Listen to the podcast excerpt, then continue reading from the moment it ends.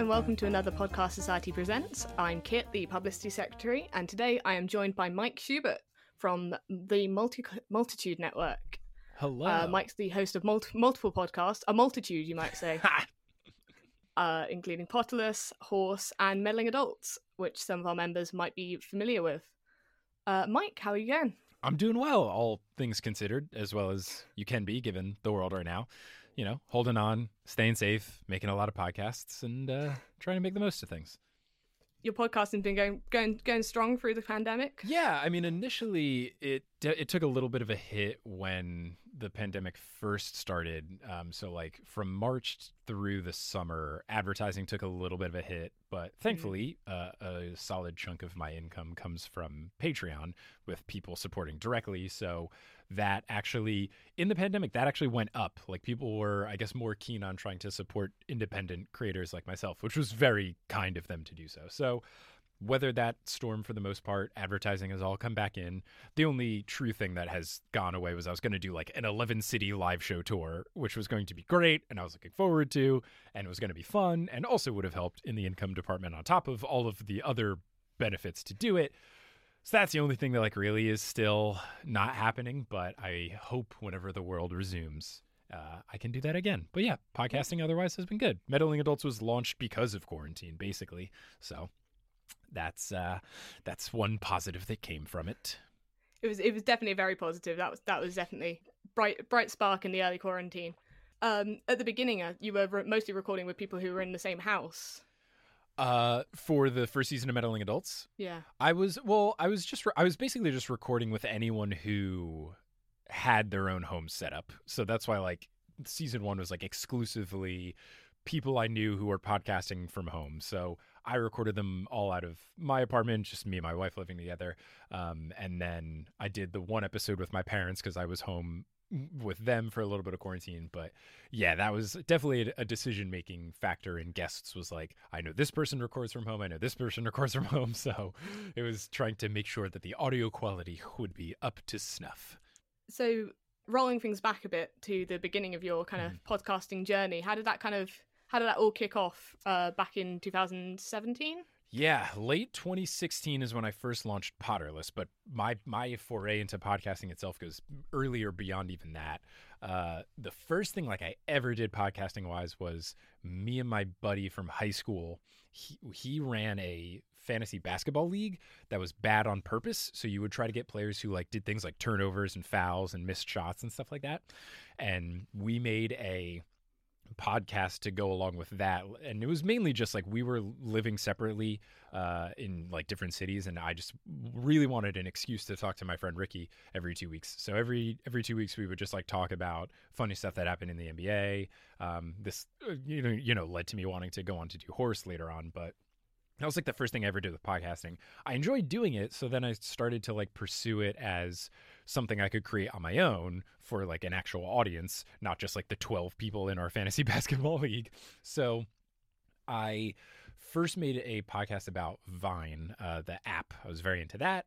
I made a lot of friends from Vine. When I lived in Oakland, I had a friend that I met from Vine, and then we hung out in person all the time. And anytime we would um, like hang out at a party or something, and people would say, "How do you know Danny?" or "How does Danny know you?" We'd say Vine, and people would go, "That's weird." And like, it's I get that it's not normal, but I would say that it is no weirder than dating someone from Tinder or something. So I wanted to make a podcast that was just like proving that Vine friendships aren't weird. So it was just me talking with people that I met from Vine about the app, about life, etc. I did that for like a year, and it was fun, and I enjoyed like podcasting itself. But it was very much like a niche audience. It was specifically like people who like Vine so much so that they would listen to people uh, from Vine talking about stuff.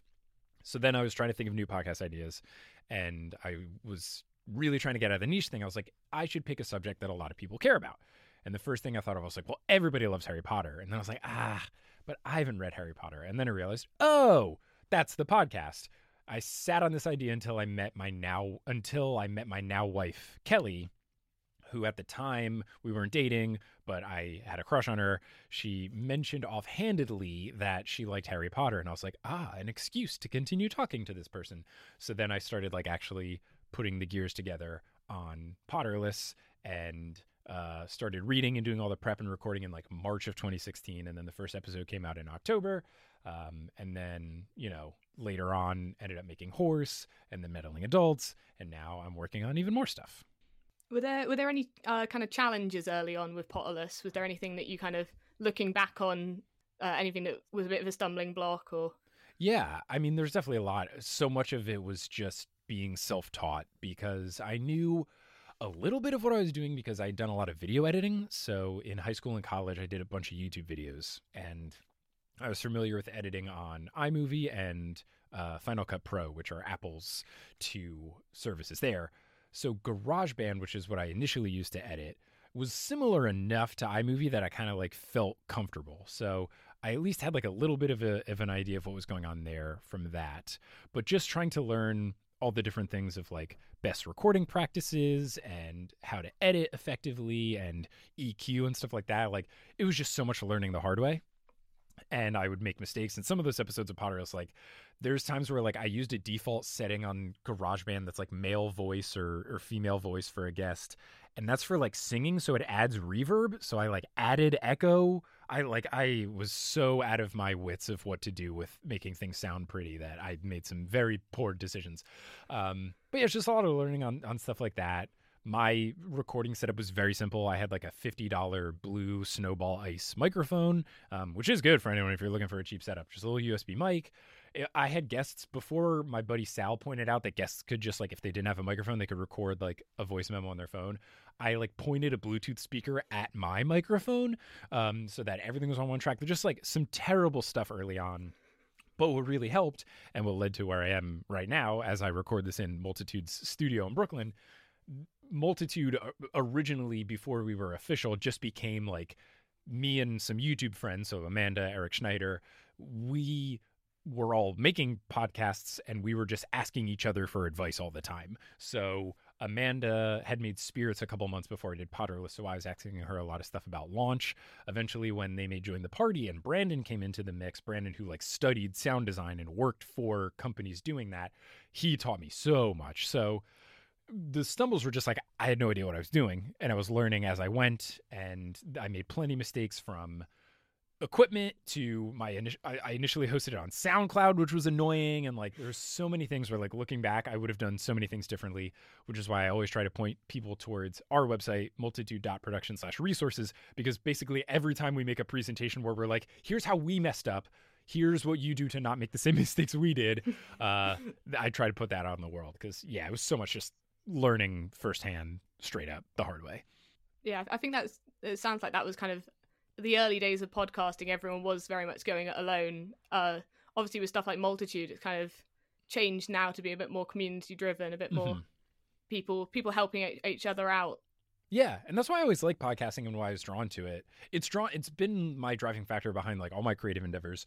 I did YouTube, and then when it became less community focused, I did Vine because it was very community focused. And then Vine got killed, but I got in. I enjoyed and stuck with podcasting because I've generally found podcasters to be helpful people. I people really support the like rising tide lifts all ships thing. It's far less cutthroat than YouTube was when I was doing it.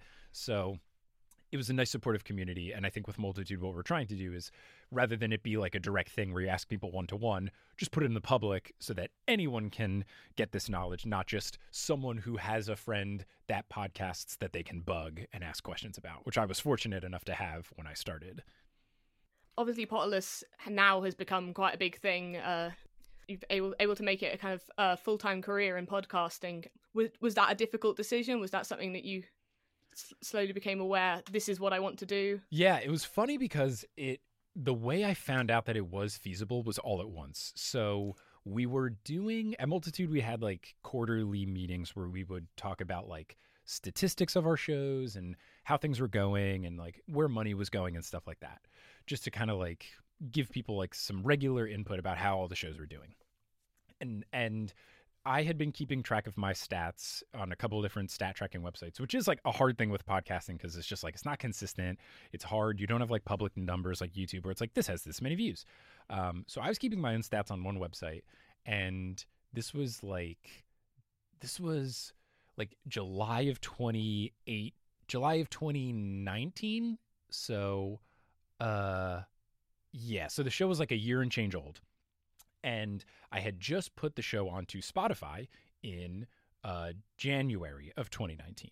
So it was on Spotify, and I knew that it was getting a good chunk of listens from Spotify. They were fortunate enough. There's a guy named Greg who I literally owe my career to. He did an editor's pick thing when Spotify first added podcasts, and they were really big about pushing we have podcasts now Yeah. i was an editor's pick and i was on everyone's homepage for like three months and that yeah like, like you just you just raised your hand like a lot of people found the show that way um so that was huge but from my understanding i thought oh okay the show is getting like 15 to 20,000 downloads an episode and now it's getting between like 50 and 60,000 downloads or something. And I was like this, or uh, maybe something where like it went from I thought 20,000 to like 40,000 I was like this is cool. But still like not enough where when we were we were just starting to pitch to sponsors and we got a couple but not like a huge amount.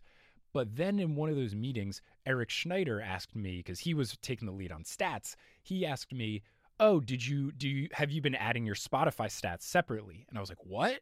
And he was like libsyn which is the hosting service we were using at the time. Now it does but back then they had spotify in a separate section. So it was like your show stats from rss downloads for everything that is in spotify apple stitcher all this stuff and then spotify. And i was like what are you talking about? And then he showed me it and that's when i realized that like 70% of my downloads were coming from spotify. So at that point i was like oh i'm not getting like 30,000 or 40,000 downloads an episode. I'm getting like 80,000 downloads an episode. So at that point, I messaged Amanda and I was like, hey, let's start A, charging advertisers way more money than we've been charging them, but also like, I think this can be a thing now. So at that point, Amanda kicked it into gear where she was like, Look, I'll go. Cause we were kind of just like figuring out, I would do some ad stuff. She would do ad stuff. She was like, I'll take on all your ad stuff now. I'll take a cut.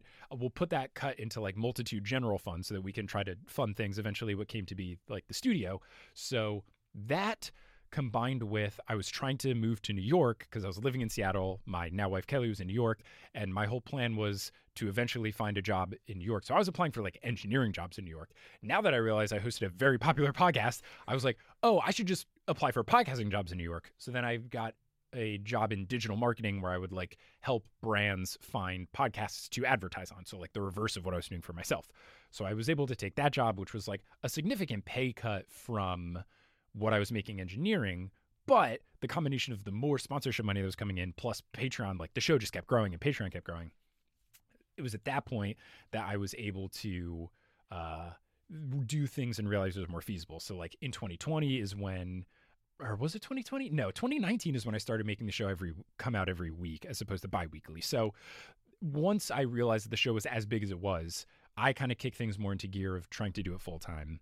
Uh, at that same time, Multitude was working on the show, the the Sony podcast that they released, and that allowed for some funding of getting like the studio and stuff like that. So it's just those two things kind of happened at the same time, where it realized it was feasible. So then I worked in digital marketing for podcasting for like a year or so, or no, six months. Then I did digital marketing stuff part time for another three months, and then it was just like with Potterless and Horse and everything I was doing, it was so much work that it just wasn't feasible to have another job at all. So then I just ended up being full time with podcasting in like July of 2019.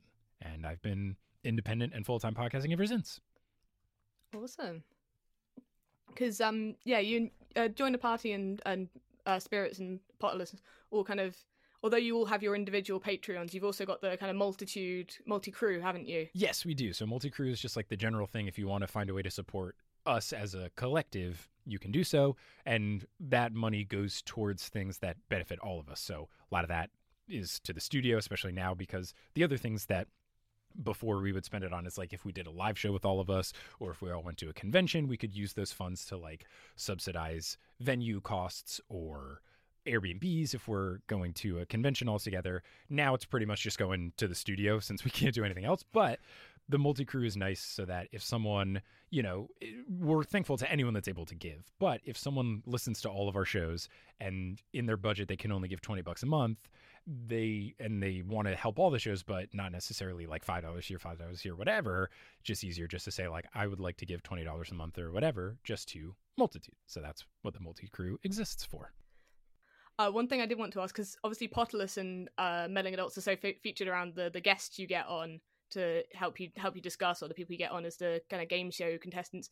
Uh, has, there, has there been anyone that you've kind of gotten onto the show and been like, "This is amazing that I've managed to com- collaborate with this person"? Oh, yeah, there. I mean, there's a lot of a lot of the people that I've had on the show. Like when you first have them on, it's oh my god, I can't believe I'm getting this person on and then they've just like become my friends. So early, er, really, really early on with Potterless, it was getting Lauren Shippen on, the creator of the Bright Sessions, and then the team behind Wolf 359, uh, now called Long Story Short Productions. I met them because Lauren was having a pool party in New York. I was living in Seattle at the time, but I happened to be in New York for an improv festival with my old college improv troupe, and there was a pool party in upstate New York where Lauren's parents live that she was having, and Julia Schifini was invited. And she was like, "You should come with me to this party." And then I met them, and Potterless was teeny, teeny, tiny at this point, like yeah. not like ten thousand downloads an episode, like very small compared to what it grew to be. And having them on the show and talking to them, and they were just like the nicest people. I like barely knew what the podcasts were because I was I was so new new to podcasting in general that I was like the bright sessions and then listened to it so I knew who they were and stuff. But um, eventually they were on the show, and that was just like a huge moment. And that really gave the podcast like a new jolt of audience before all the Spotify stuff, and and that really helped.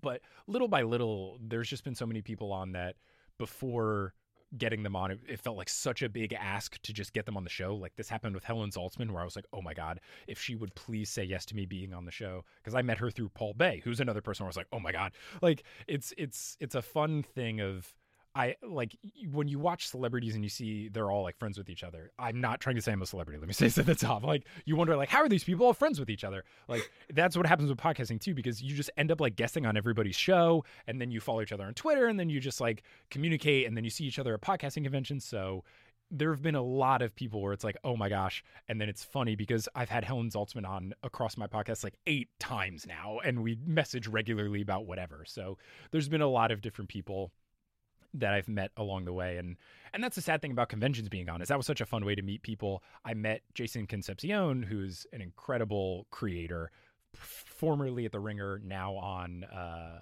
on Crooked Media, and he was just on an episode of Meddling Adults, and that was something that was like big in the works. For just with schedules, we couldn't get it to work, and we finally made something happen. So that was cool. So yeah, lots of uh, lots of interesting people that we've had in the mix. There are some that I'm trying to get on for future episodes of Meddling Adults that are true, like, holy crap moments that haven't happened yet. So I don't want to jinx it. But uh, there are, I've had some email communications with some podcasters that I truly admire, and to get them on would be incredible. Uh, yeah, I will admit, I think finding Potterless on Spotify, it was a perfect storm of I'm really into Harry Potter. Oh, he got Zach Valenti and Lauren Shippen on. Oh, awesome. but the best part was I was already listening to Join the Party. So it was ah. A, Nice. I was surprised. I was surprised I hadn't heard of Potterless at, at the point when I discovered it because suddenly mm. I was mm-hmm. like, "Oh, this is really good." Oh, he knows all the join the party people. so it was a very much a wow. You guys all do know each other. Yeah, yeah, for sure. It's it's nice. The the little like market of podcasting people that I have found myself in mm. is a hmm. very nice market, and I'm excited and I'm so thankful for all of the people that I met early on because they've helped me get to where I'm at now and it means you can do some wild games of uh, Six Degrees of Kevin Bacon. Yeah, pretty much. It's all the all the dot connecting is very fun to do. Uh, I also wanted to ask. You mentioned being part of like an improv troupe, and on your podcast, you mentioned your kind of improv background. Do you think that's something that's helped with podcasting, being able to kind of you know, think on your feet, kind of have that performing aspect? Yeah, I think it's huge. I think it's been essential because improv just teaches you a lot of core values of like how to do something comedic, but then also just like how to be a nice person because the whole thing with improv is that it's a team sport and the core value of it is yes and and it's all about trying to focus on creating the best product and not necessarily making sure that you get the shine. Like some of the funniest people and some of the best improvisers I know are very okay with just being a background character, but facilitating the scene to be funny. And if you took that background character out, the scene wouldn't be funny at all. Wouldn't be funny at all. So like, even if you don't land the big stinger joke, you can do so much work. So I think that that helped shape when I was having conversations for the podcast. Is that you know maybe I don't have to make the perfect point that gives this great like oh he told this great joke or whatever but if if I sense a conversation going in a certain way and I want us to get there, that that's something huge.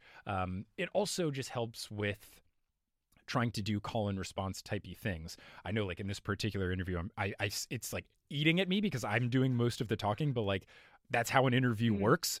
So, so yeah. but like in my core, I'm like, oh, I'm talking so much, but you know, when you're doing a normal like back and forth conversation podcast, like it's important to not think about like me, me, me. It's important to try to think about like what is best for it. Uh, but then also, yeah, like you said, being quick on your feet is important for trying to understand what makes sense for a show. And in improv, it's a big thing. Like you'll have your your main scene going on, and then maybe you go down a little bit of a tangent, and then having an internal sense of when that is stale to go back. So, like with Potterless, for example, like the main line of an episode will be we're recapping this chapter or this movie or whatever. But if my guest says something funny, let's talk about Dunkaroos for a little bit. And, you know, we'll talk about nostalgic 90s snacks that we had at snack time in eighth grade. And once we've exhausted that, it's like, okay, we've talked about this enough. Let's get back to Harry Potter. So I think having that internal sense of like, let's get back to the good stuff or like let's get back to the main reason why we're all here that has helped so that tangents and and and improv has also helped make those tangents fun and encourage going on those tangents but then also having the sense of like all right this has run its course. We've done our little tag run here. Let's let's go back to the base is, which is always one of my favorite parts is when you just go and we've been talking about x for 20 minutes now. Let's talk about right. harry potter. Yeah saying anyway harry potter is like the closest i can get to in improv when someone like runs across the stage and does a wipe. Like sometimes the best beat that you can do you don't have to find a perfect segue. You can just be like end scene. Let now anyway. So sometimes you just got to do that. And potter.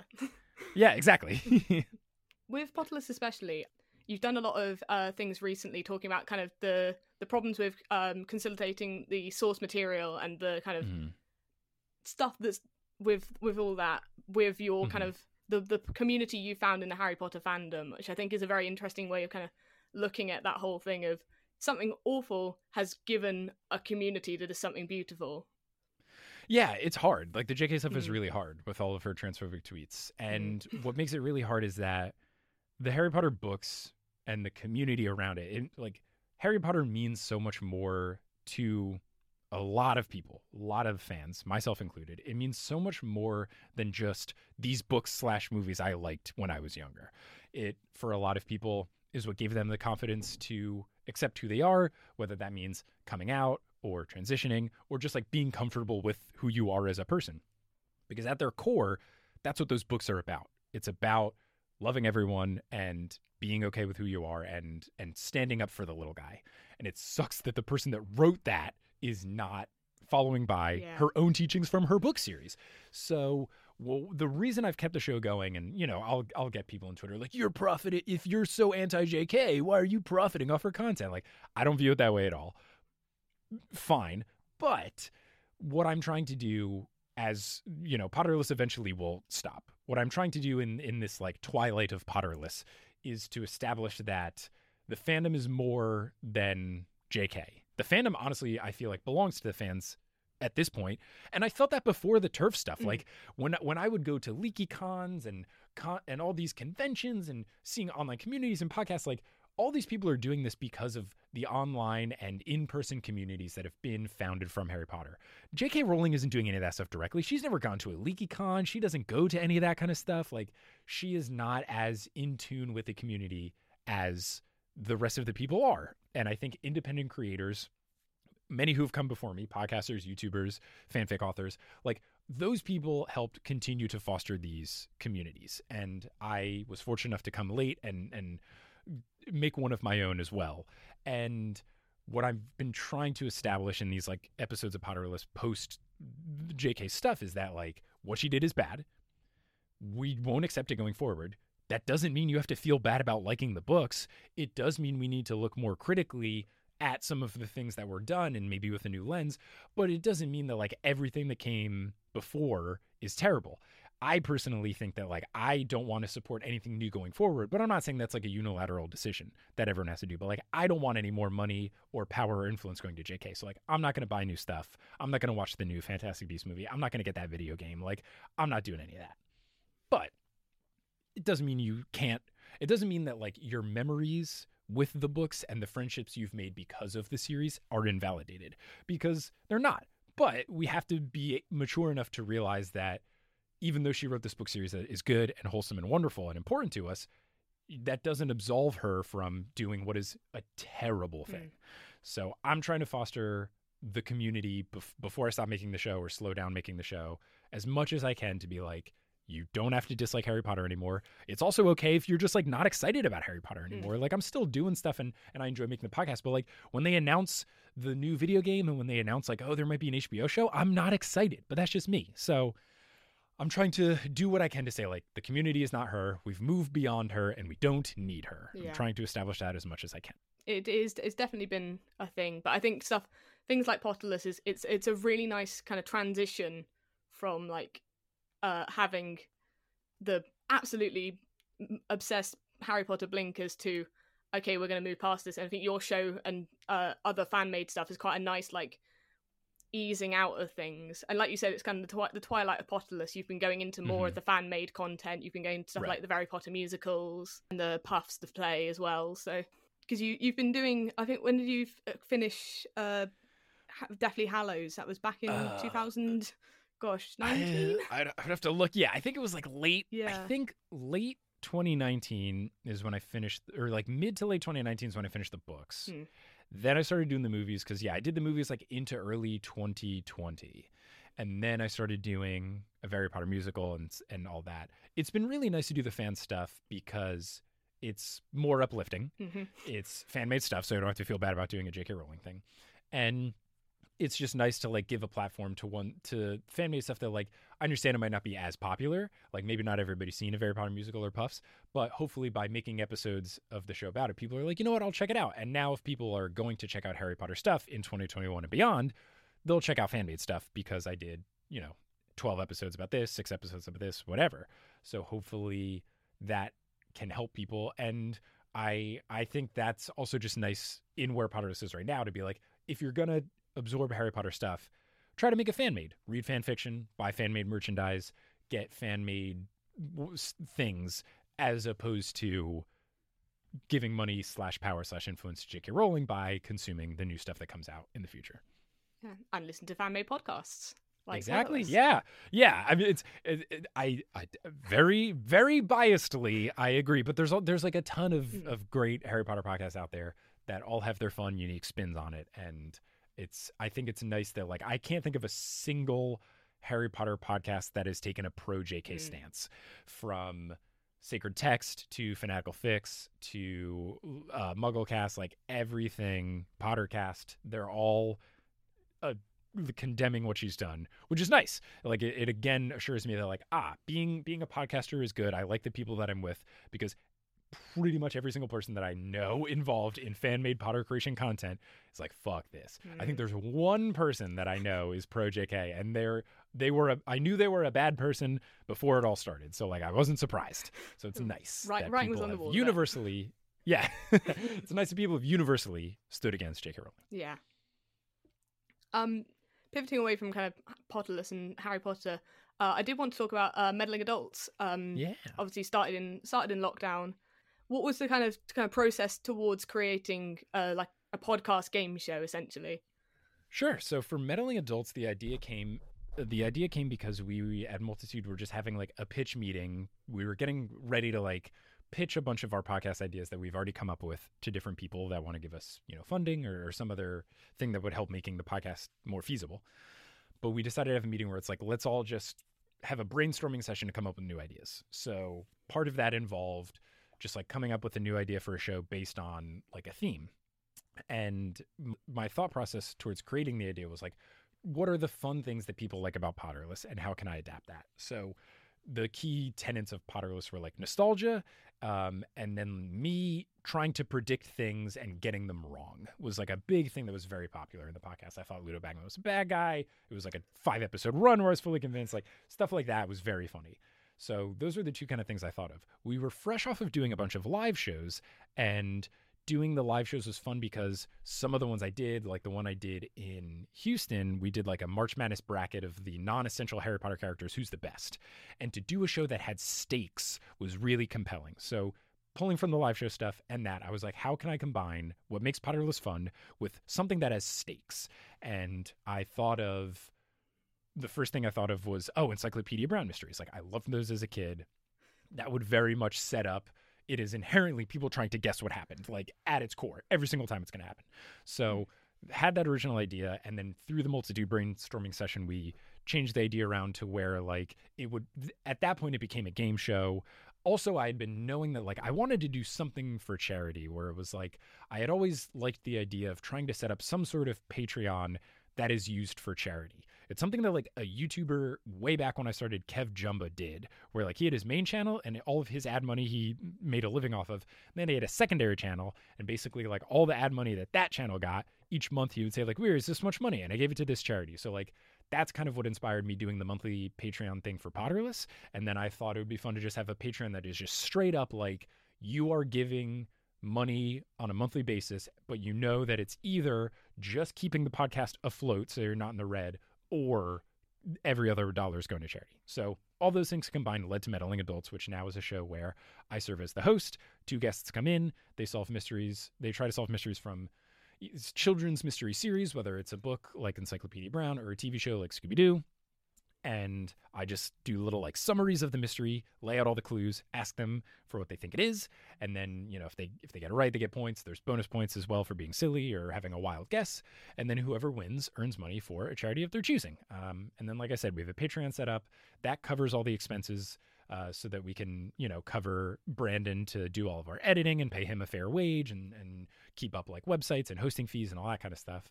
Uh, and then everything else that isn't just paying for expenses goes towards the different charities.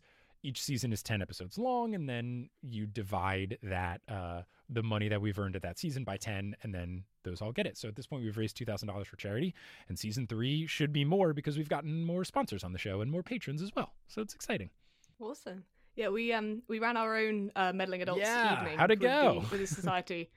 Uh, it it was it was interesting. I it is very hard to summarize the mysteries. It's it's tricky. It, it's a it's a time consuming thing to condense the mysteries in a way that you aren't giving too much superfluous data, but you're giving enough where people can find different uh, can find different like threads to go off on, and and that's what's a big tenant for me doing the prep of the show is like the mystery I I do uh, when I the mysteries that I choose to do because a lot of it is like just reading a mystery and being like that doesn't work or watching half of an episode of Scooby Doo and being like that's not going to work.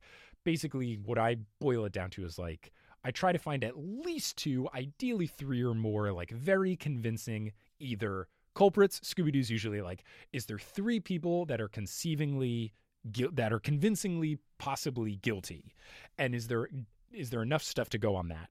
And then I try to like make sure I talk about those three characters equally in the episode.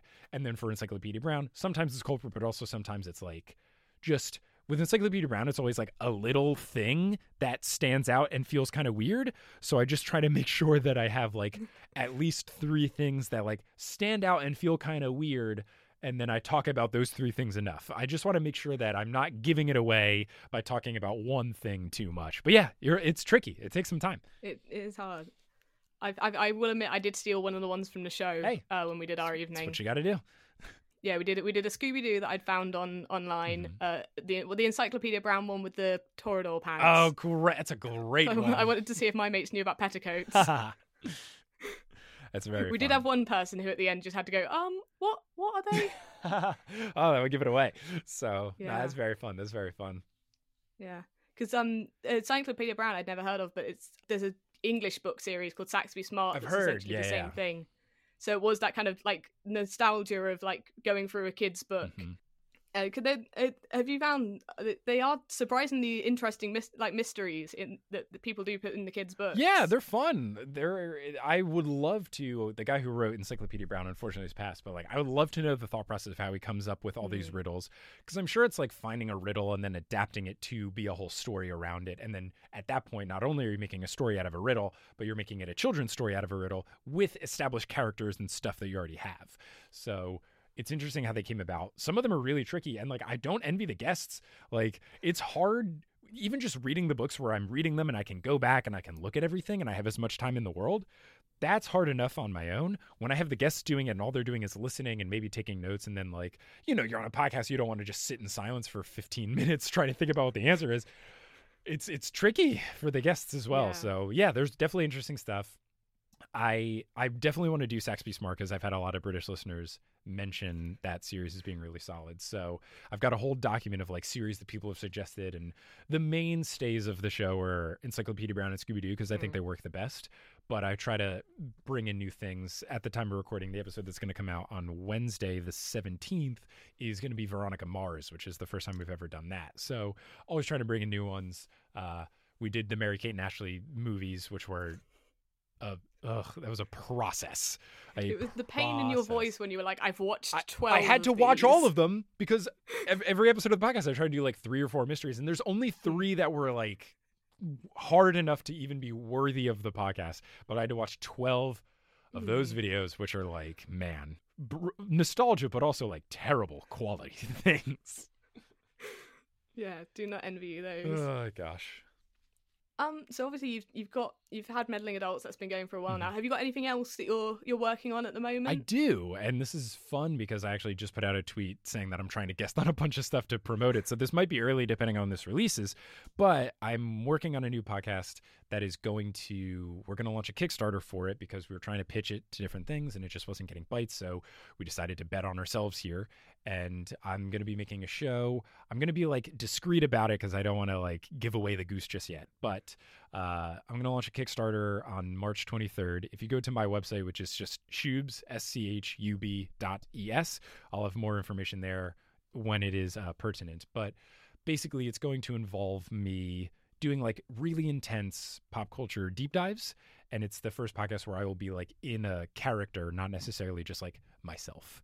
So it's the first thing that I've done that like has a script to it. Everything else I've done is just like, you know, bullet points and me doing it off the cuff. So it the reason we're doing a Kickstarter is that there's going to be a production team and and writers and a researcher and uh, Brandon Grugel to do all the sound editing and like sound engineer, like not just editing, but like legit. There's going to be background music and audio stings and stuff. So like, it's the first podcast project I've done that like is going to have a lot of pre prep work as opposed to just like consuming a thing, taking notes on it, editing those notes to be good, and then just like rolling with the punches on recording this is the first thing I've done that's going to be like prep, research, writing, editing, all that kind of stuff. Because of that, we need some upfront funds to justify bringing in all of the different team and dedicating my time to it and stuff like that. Uh, because you know, when I add something into my plate, I'm gonna have to take something off my plate. Like I will probably have to hire someone to edit Potterless. I currently edit it. Uh, I wouldn't be able to edit Potterless on top of doing another thing. So that's the project I'm very excited about. It's going to be really fun, but uh, the the Kickstarter for that will launch uh, on March 23rd. So again, go to you can follow me on social media at Shub17 or go to my website schubes schub dot es and uh, learn more there. So yeah, sorry to not be able to be fully like here's what's happening, but I don't want to like say what it is until the Kickstarter is live, so that once people hear what it is, they go oh dang, and then they give money to it. I mean, this is this is good setting up the mystery. you know, Yeah. uh-huh. intrigued. Can people figure out what it is? Have Yeah, you ah. found out the the social media accounts that I've made for it and not followed anything from? the clues are out I mean, there. it's it's going to be the first person we met, so yeah, if it's an episode of Scooby Doo, it'll just be if you go back, the first two words I said in this podcast are the title. Which were probably like hello and yes, so not a convincing title. I don't. I, I feel like hello, yes, my new podcast. yeah. yeah, that's the working title. Like when you have a movie of a fake thing. The running title for this can be Hello Yes in brackets.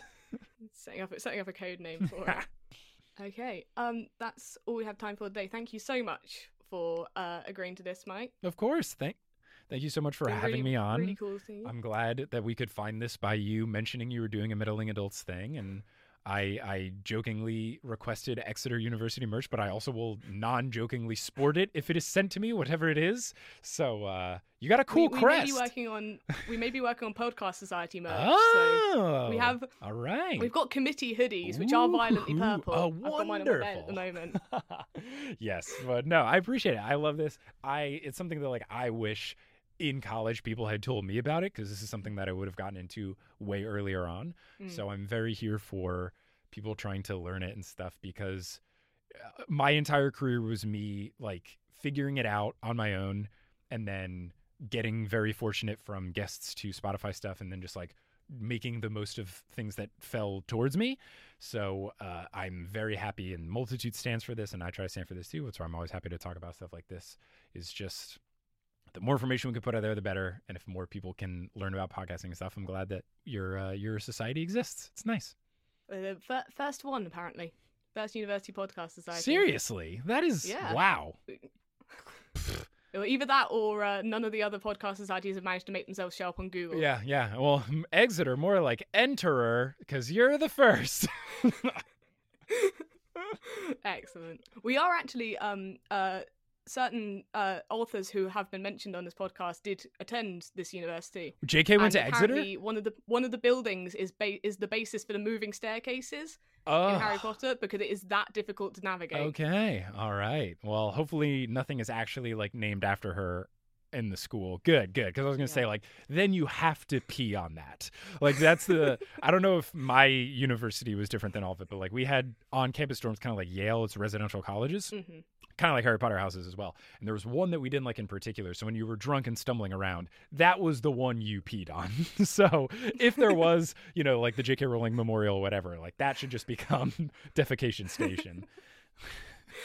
Yeah, they haven't set up. Any- we've got a, we've got a lovely statue for um, a lady called Floella Benjamin instead, who's much more deserving of the title. Great, love it. Shout out to Floella Benjamin. All right, thank you very much for being on. Yeah. uh, it's been lov- lovely talking to you. you as well. Thank you so Um, much.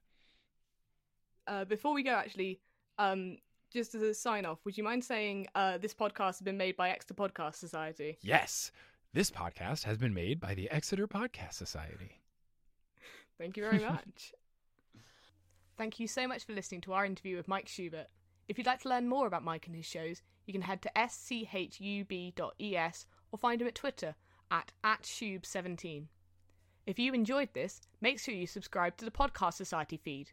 We've got some great interviews with podcasters from shows like No Such Thing as a Fish and Troubled Waters, as well as some very exciting student made projects in the works. For updates on events, socials, and more, you can follow us on Twitter at, at or find us on Facebook at facebook.com forward slash podcast society. Thanks for listening, and as they say in the wizarding world of Harry Potter, wizard on. This podcast was made and edited by Kit Lovick and was made possible by the support of the Exeter University Alumni Fund.